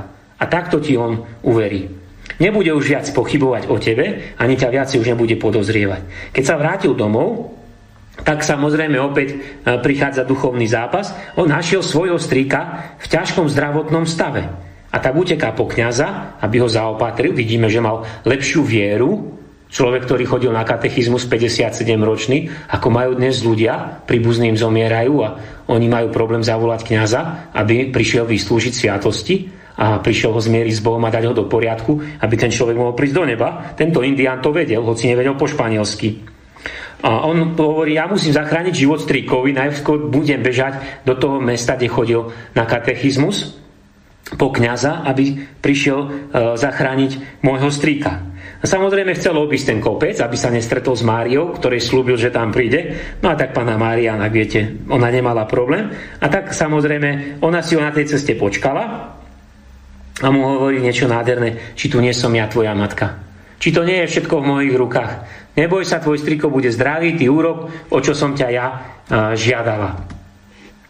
A on hovorí, že tak čo to vlastne má urobiť a ona mu hovorí, vyjdeš na ten kopec, a tvoj striko je zdravý, nemusíš sa báť a tam nájdeš kvety, ktoré nazbieraš a my ich tu prinesieš. A tak skutočne on tam išiel, on nevedel, aké sú to kvety, pretože tie kvety e, v tej oblasti nerástli. On tam uvidel kastilské kvety, kastilské rúže, ktoré rástli v Španielsku a ktoré do Španielska priniesli Arabi. Vieme, že Španielsko bolo ako Hispánia e, bola pod vplyvom Arabov e, mnohé, mnohé storočia a to je také zjednotenie tých svetov, európsky, arabský, ale zároveň aj ten americký, ten indiánsky svet. A keď prichádza, Mária zoberie tie rúča, uloží mu ich do jeho tilmy, do jeho ajate, čiže plášť, ktorý bol zhotovený z toho agáve, z toho kaktusu tkaného. Veľmi drsná látka, niečo ako naše také tie staré koberce, možno niektorí máte ešte doma, starí rodičia isto to mali. Čiže nie je nejaká pekná tkanina, ale také hrubé. Budeme vidieť za chvíľočku aj v tej prezentácii, že tá tkanina je naozaj hrubá, nikto normálny by na to ani nemaloval. A samozrejme on sa vydáva opäť na tú cestu k biskupovi a keď tam ona mu ho jasne hovorí, že tieto kvety vytvárajú ten dôkaz, o ktorý ťa biskup žiada, odo mňa mu odkážeš, e, že sú dôkazom, že moje posolstvo je vyjadrením mojej vôle a že on ho musí vykonať. A ja ti nariadujem s veľkou prísnosťou, Juan, že otvoriť tento plášť, túto tilmu, toto ajáte, ten plášť, môžeš jedine v prítomnosti biskupa. Iba jemu môžeš ukázať to, čo prinášaš. Čiže on musel prejsť tou kontrolou na biskupskom úrade, ale podarilo sa mu to. A keď tam prišiel, tak otvoril, tak ako to ona povedala, tento plášť. Na zem spadli tie kvety nazbierané a na tom plášti sa ukazuje nádherný obraz Panny Svetej Márie, Božej Matky, vo forme a postave, ako ju vidíme uh, dodnes. Ten monsignor Juan de Cumaraga, ten biskup, hneď po tejto udalosti vedel, to je jasná vec, to tu nemusíme nič špekulovať. A začal tam stavať e, kostol, už 26. decembra e, na, nasledujúci rok 1532 tam stála e, prvá zriadená kaplnka a pri nej je drevený, drevená zvonica, kde samozrejme bude bývať Juan Diego, ktorý sa o to miesto bude starať až do svojej smrti 1548. Pápež Jan Pavel II potvrdil jeho kult vizionára 6. mája 90, 1990 a svetým ho prehlásili 31 júla 2002. V novembri 1622 bol inaugurovaný kostol posvetený, nazvaný Delos Indios, čiže indiánsky, a 27. apríla 1709 dosiahnutie je to naplnenie, že je to zasvetené na sanktuárium. Je to povýšené potom v roku 1904 dokonca na baziliku a v 1976 bol, bola zasvetená nová bazilika, ktorá každý rok príjme od 15 do 20 miliónov pútnikov. Každý jeden rok je tam zhruba 20 miliónov ľudí na púti, ktorí prichádzajú poboskať ten obraz, dotknúť sa toho obrazu. Teraz sa pozrieme na tie vedecké veci, aby sme videli, že ozaj rozum je niekedy veľmi limitovaný naše, v našom prežívaní. Nový dôkaz o historickosti týchto guadalopských e, udalostí sa objavil v roku 1995 v súkromnej zbierke v tzv kódexe týchto Indov, vieme, že čo je kódex, z roku 1548, čiže manuskript, ktorý sa objavil, ktorý experti datujú medzi roky 1550-1560, čiže už po dátume smrti Juana Diega. Tu sú predstavené dve zjavenia a je tam nápis Nahuatl, čiže ten kmeň indiánsky. A stále v roku 1531 sa tu zjavila naša milovaná matka pani z Guadalupe v Mexiku. Vieme, že Guadalupe je oblasť Španielska a tam bol aj kopec, kde bola kaplnka ešte predtým zriadená Španielsku ako Guadalupskej uh, Mári a ona sa predstavuje práve takýmto spôsobom tu. V roku 1649 kňaz Luis Lasso de la Vega, menovaný vikárom Svetine, vypracoval širokú históriu o zjavení, prinášajúc tiež texty okolo toho roku od Indiána Antonia Valeriana a tu sa dočítame o najstaršom popise a opise obrazu. Tilma Ajate, na ktorej sa zázračne ukazuje obraz Pani nebies, bol plášťom Juana Diega. Ajate je trochu drsné a dobre utkané. Z Ajate boli naozaj urobené oblečenia všetkých vtedy e, súčasníkov indiánov. Len šlachtici, také zvláštne osobnosti a vojaci nosili oblečenie z bavlny. Ostatné z toho kaktusu. Ajate, ako sa vie, je urobené z ichtly, čiže z rastlinného vlákna, ktoré sa vyrába z magui, čiže z agáve, s trňovými osňami.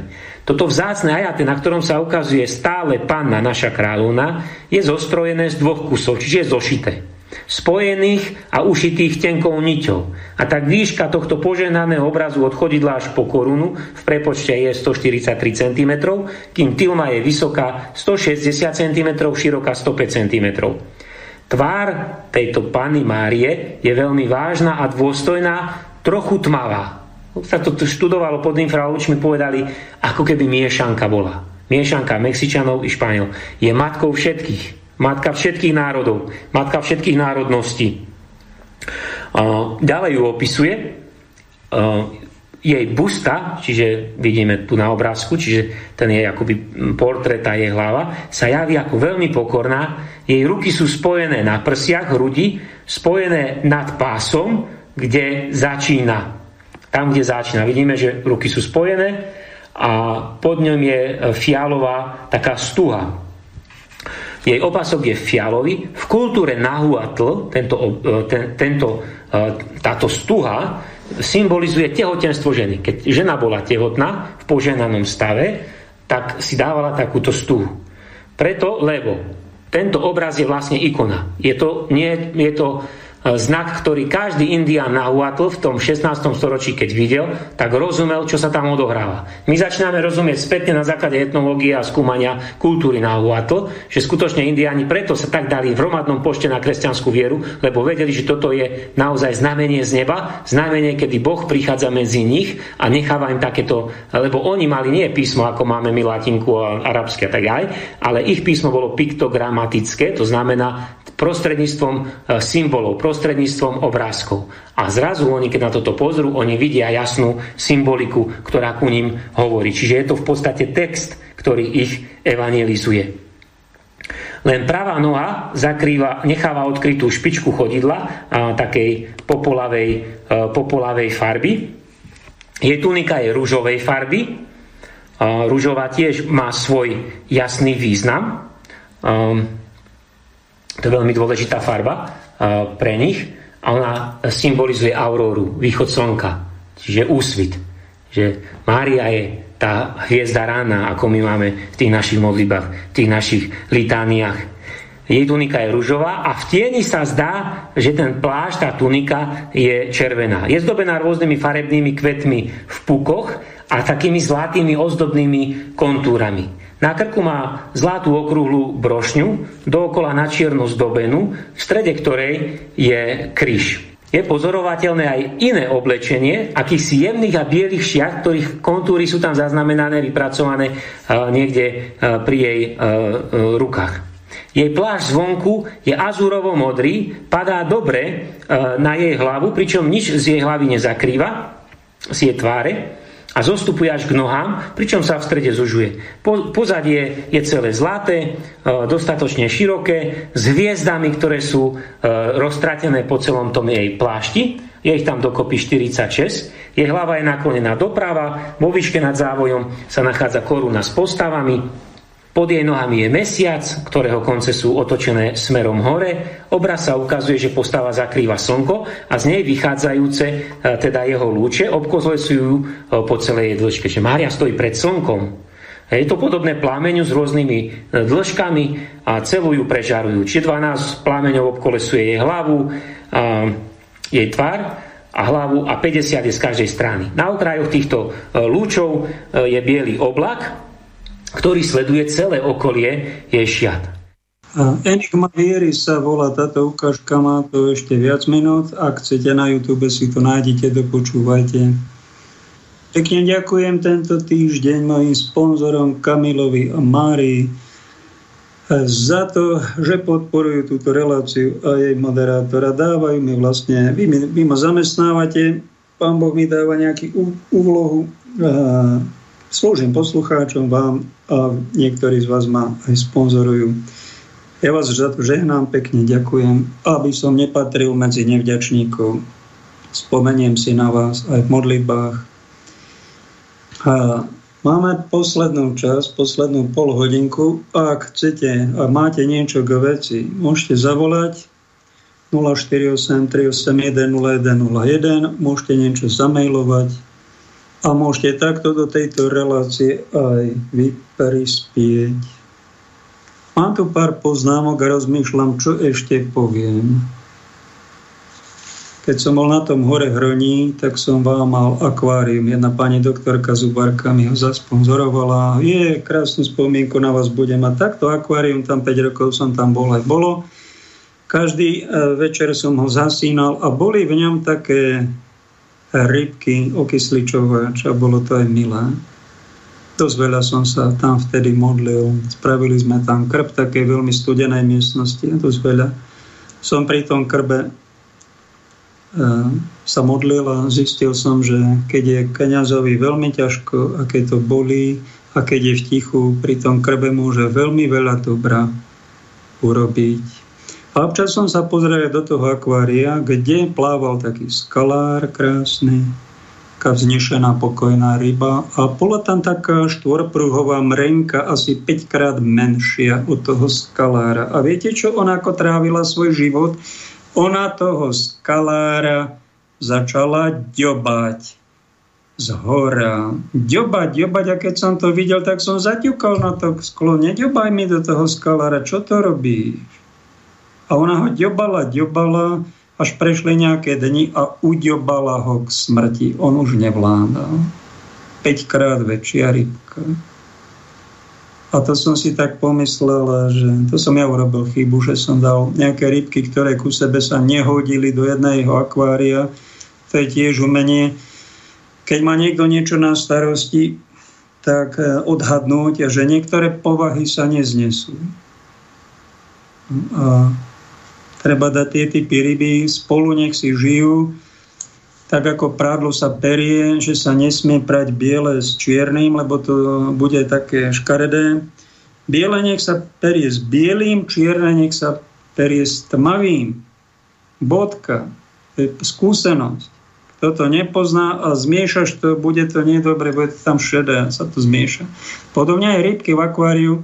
My sme s bratom, keď sme boli malé deti, boli, tak sme rybkárčili, toto som mal také krásne No tak toto sa mi stalo, to bola moja chyba a tak ma napadlo, a má človek povinnosť sa nehať uďobať iným človekom? No ale keď nemá kde odísť, ako v tom akváriu, to je blbé však. My ešte máme tú slobodu, môžeme sa zbaliť a si odísť z nejakého vzťahu. Z nejakého domu alebo z nejakej inštitúcie, kde kto nás, kto si ďobe.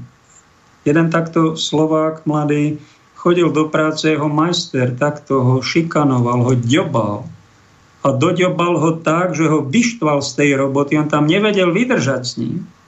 A spravil si nejaký kurz na nejaké stroje a kde si vo Švajčiarsku potom napísal na Facebook, že zarábam skoro koľko, 4 tisíc eur a ďakujem tomu, čo ma udobal a vyštval sem, že mi je lepšie. No, tak možno aj to, to ďobanie bolo na niečo také pseudokresťanské, však na niečo všetko zle, keď sa na to pozrieme. Potom to akvárium som zistil, že ma to nebaví. Nebaví ma. Bavilo ma to nejaký pár rokov a potom ma to nebavilo. Tak som ho daroval jednej škole. Tam sa potešili deti, chodili sa na to pozerať. Je, a ja som mal z toho rado, že to, tá vec, nejaká pápež František hovorí, že v pôstnej dobe rozmýšľajte, ako niekoho poteší. Vec, ktorú nepotrebujete. Možno poteší niekoho iného. Darujte. Zavolajte niekomu. Zaujme, zaujímajte sa od niekoho, kto možno na vás myslí a dlho ste sa mu neozvali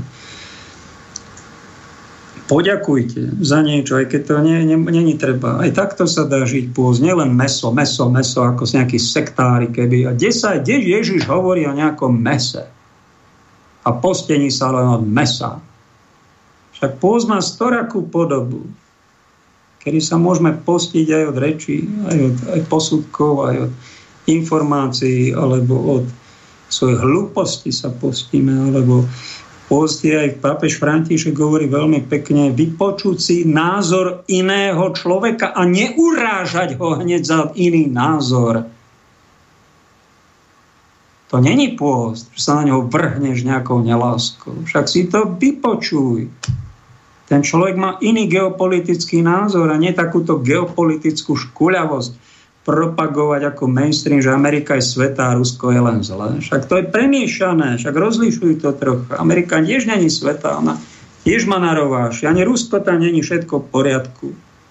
Ale kresťan by nemal behnúť do takého pokúšania škuľavosti, že jedno vidí len pozitívne a druhé negativizuje a keď sa niekto tej druhej strany zastane, tak ho napadnem a urážam, znevažujem a nenávidím. Toto je strašne živočíšne.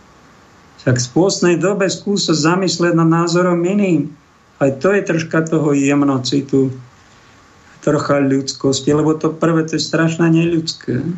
Sociopatické, sa nepatrí. Čo sa stalo?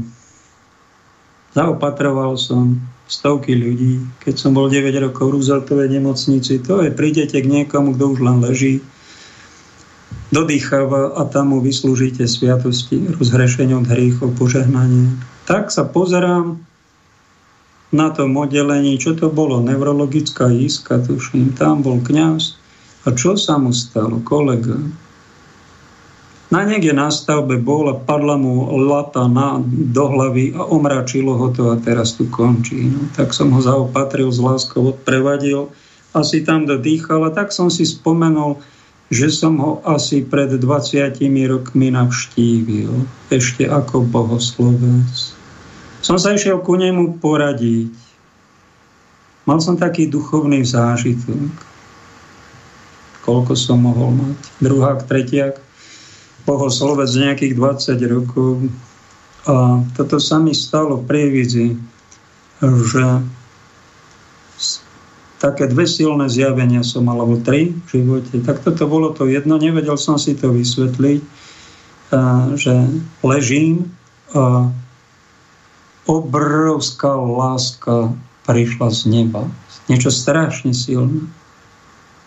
To nebolo anielské, to bol nejaký archaniel alebo nejaký trón, nejaká bytosť, obrovská láska. Neviem, či pán Boh, či arch, neviem. Som sa išiel poradiť, že čo to bolo a prišlo mi tam na nejaké, nejaká veta. Počul som vetu. No keby ste šli za psychiatrom, tak to je hneď jasné. Máte nejaké náboženské blúdy a dajú vám tabletky alebo zvieraciu kazajku. Tam ja takéto veci neriešim. Tak som sa bol radiť za ním ako kňazom.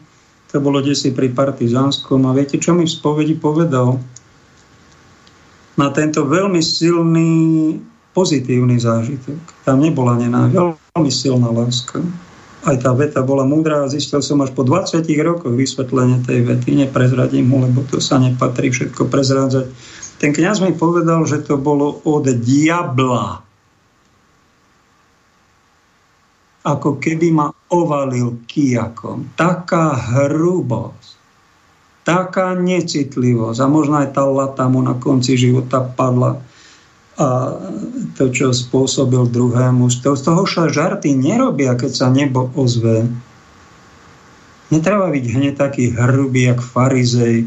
Pán Ježiš prišiel a oznámil, e, že Boh má syna a ten syn je tu medzi nami ako človek a oni zúrivo na ňo začali ho urážať do diablu mu a u, u, ako bohorúhača ho doštvali. Taká hrubosť. A v cirkvi medzi cirkevníkmi, kde sa to berie. No, stratili jemnoci, farizej. Obchádzali, keď nejaký tam dobitý človek bol, tak farizej ho obišiel a išiel na bohoslužbu. No takto sa to robí a potom to takto končí, že nejakého proroka zavraždíme. Alebo nejaké zjavenie mi prišlo a poviete, že to bolo diabla pre Boha. Bez pokánia. Taká surovosť. Keby to bol inteligentný spovedník, tak mi povie, vieš čo, skúmaj to. Však nevieme na všetko odpovede. Niečo sa ti prejavilo, zistíme nejaké ovocie. Mne sa to nezdá, môže to byť od zlého a keď hovorí, že to je od dobrého, no tak e, nechaj to vyzrieť. A uvidí sa, pýtaj sa pána ďalej, čo je, čo je jeho vôľa, on ti objasní. Tak by to povedal nejaký duchovný otec, ale toto, takáto laznická surovosť, človek nečaká. A v cirkvi ja, máme tu reakciu. Dobrý deň, 45-ročný kolega sa mi stiažoval, že ho matka buzeruje pri každej príležitosti náboženskými otázkami typu Bol si v nedelu kostole? Kde si bol kostole? Bol si na spovedi tento mesiac? Bol si na polnočnej? Keď si bol na výlete v služobke v nedelu, kde si bol v kostole? To sú len niektoré jeho návštevy matky sa tým pre neho stali nepríjemnými, snaží sa im vyhýbať, ako sa dá.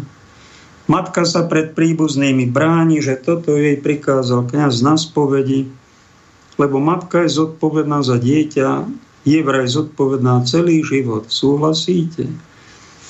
Volado. Veľmi pekný príspevok, veľmi dobrá otázka, poznámka, nádhera. Teda krásne konštatovanie, ale ten obsah čo tá matka robí s tým synom 45-ročným, to je dosť nepríjemné. Tá moja matka, predstavte si, keď som mal 35 rokov. A začala ma ako malého chlapca dirigovať, si v samoobsluhe. To rob, nerob, tam chod, nerob, poď sem. Hovorím, mama, ty si lekárka, prečo toto robíš? Ja už som dospelý človek. Ma nediriguj. Toto to je psychiatria. A náboženská psychiatria je, keď vám niekto stále vytýka, či ste boli v kostole, či ste sobášení, keď, či ste boli na spovedi, na polnočnej, kde si bol v kostole. To sú náboženské neurózy, to je hrubosť. Je to materinská láska, ale e, nezjemnená. Nezduchovnená. A je to preto, lebo si ten rodič to je úplne bežný hriech, z ktorého sa tu ľudia nespovedajú, roky žijú a roky si otravujú navzájom život takýmto chovaním, hlavne rodičia deťom, čes výnimka. Rob tak, ako ti ja poviem a musíš len poslúchať, ja som tvoj rodič a musíš mať ku mne úctu a, a kde si bol tam rob, to rob, nerob, kde si bol tam choď, nerob.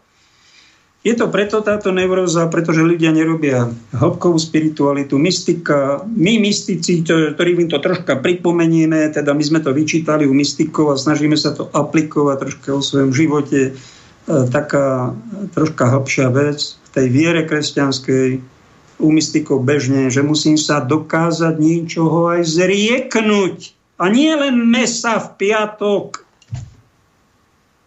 alebo nejakej pornografie, to je strašne málo. Ty sa musíš zrieknúť všetkého, hovorí Ježiš Kristus, ak chceš byť môjim učeníkom, aj toho svojho dieťaťa.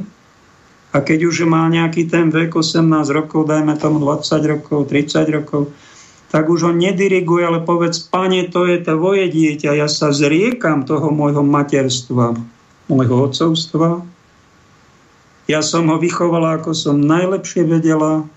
Už sa nebudem ku nemu chovať ako k malému decku, lebo tým hreší ten rodič. Keď sa ho nezriekne v duchu, nie fyzicky, aby ho vydedil, to sa nie, ale v duchu treba v rámci tých svojich modlitieb urobiť tento úkon, či v kostole, či doma, či na kolenách, či sediačky, či v lese, to si vyberte, to sa v Biblii nepíše, ale toto musí rodič urobiť. Keď to neurobí, psychiatria bude pokračovať. Nanúcovačky, manipulačky, šibačky navzájom si budeme, nám bude šibať. Keď si budeme nanúcovať keď mladá sok, svokra nanúcuje, aký kobereci majú. A ako to robíte? Spredu robíte, či zozadu robíte? A kde ste boli? A tam chodíte a dovolenku, tam ste nemali? A, a, a, a tam na dovolenku, nie do Grecka, ale ste do Turecka.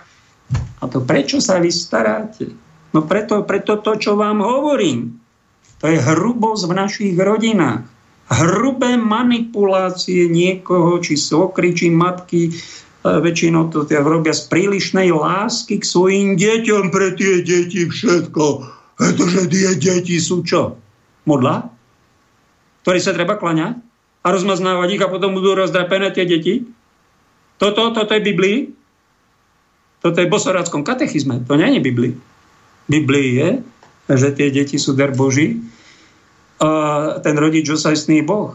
My sme len do času v tej svojej funkcii. Toto musí urobiť kňaz. A nesmie si privlastňovať ani faru, ani cirkevné lesy, ani kostol, ani veriacich, ani kňažstvo, pretože to je, pane, tvoje. Toto musí urobiť dobrý kresťanský rodič.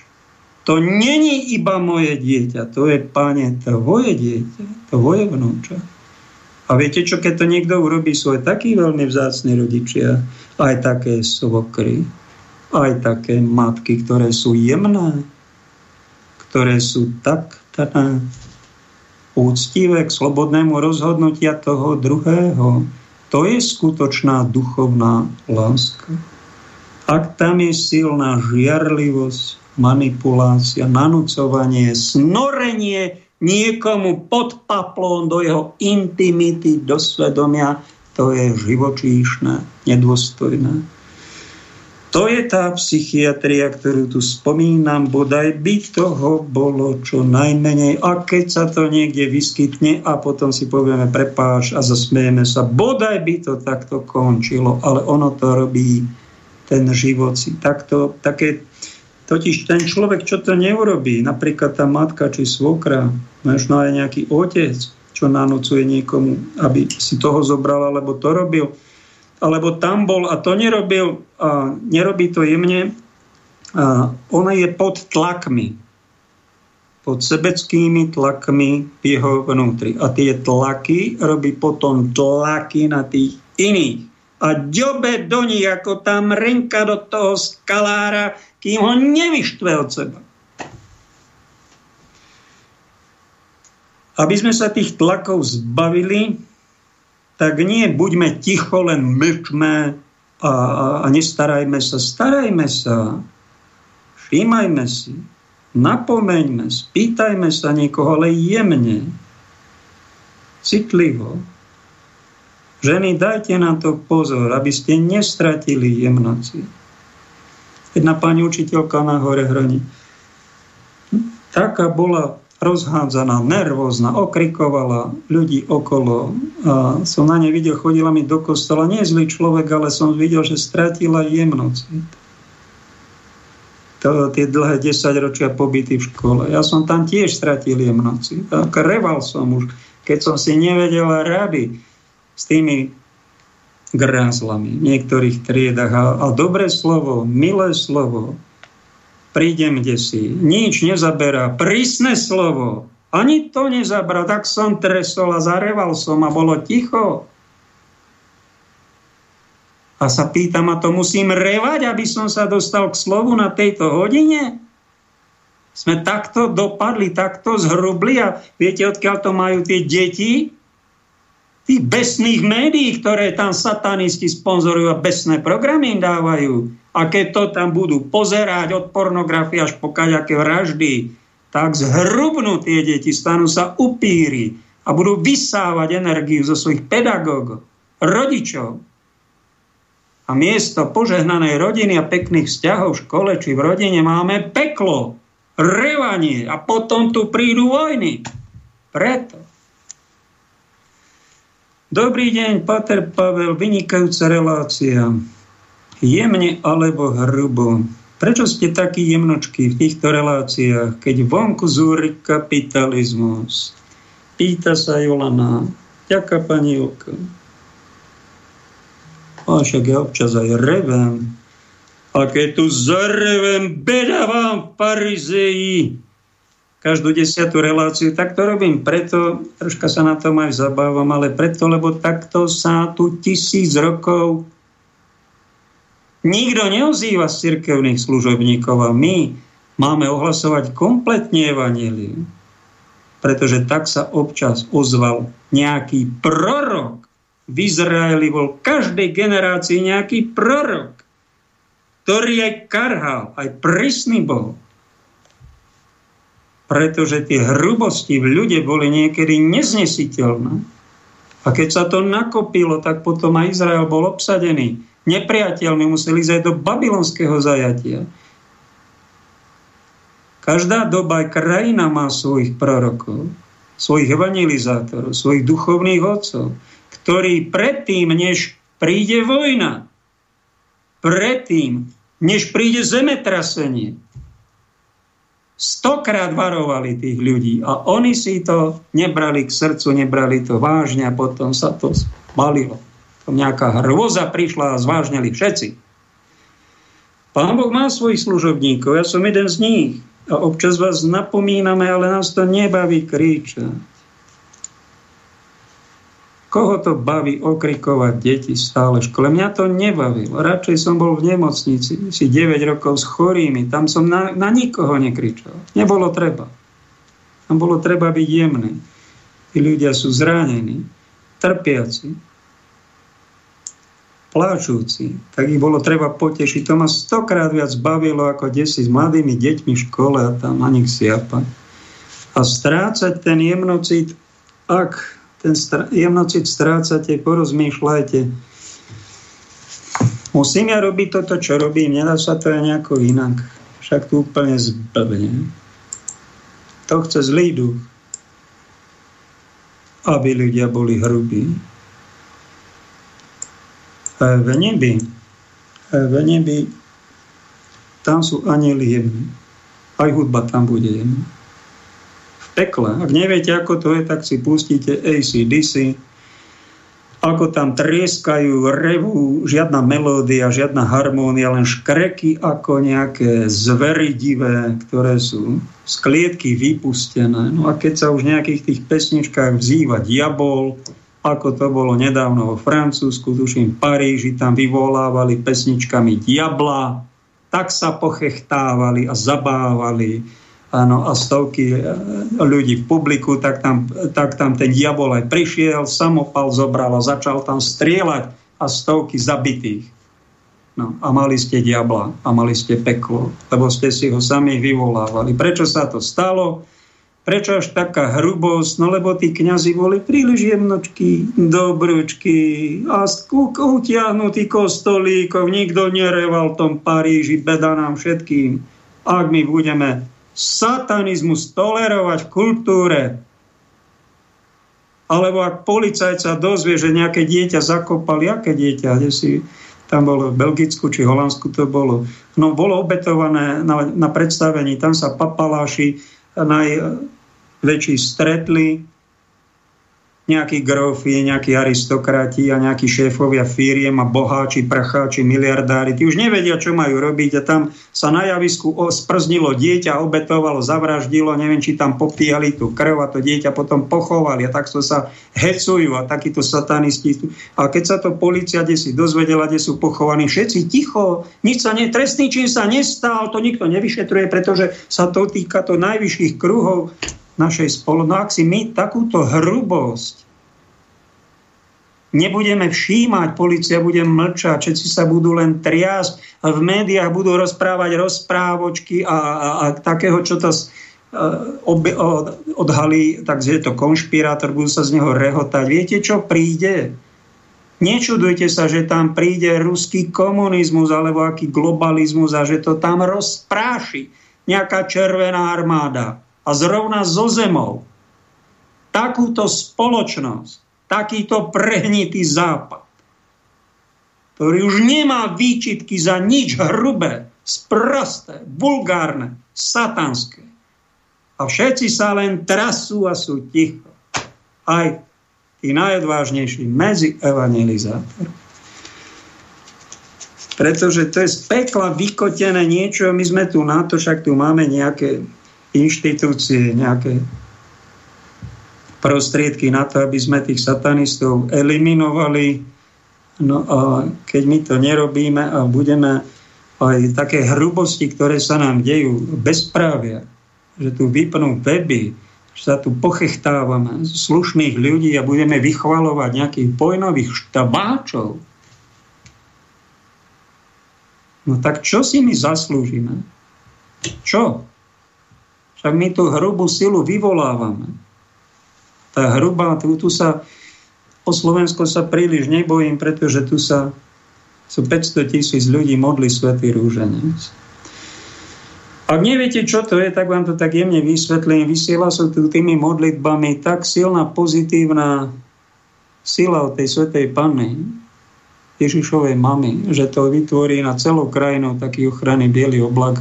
Keď bude aj vojna, a bude padať nejaká bomba, tak to padne niekde na inú krajinu, nie na našu, alebo nebude to také hrubé, alebo keď sa tu aj niečo prevalí a nejakí utečenci prídu, tak to tu prídu a oni odídu za týždeň.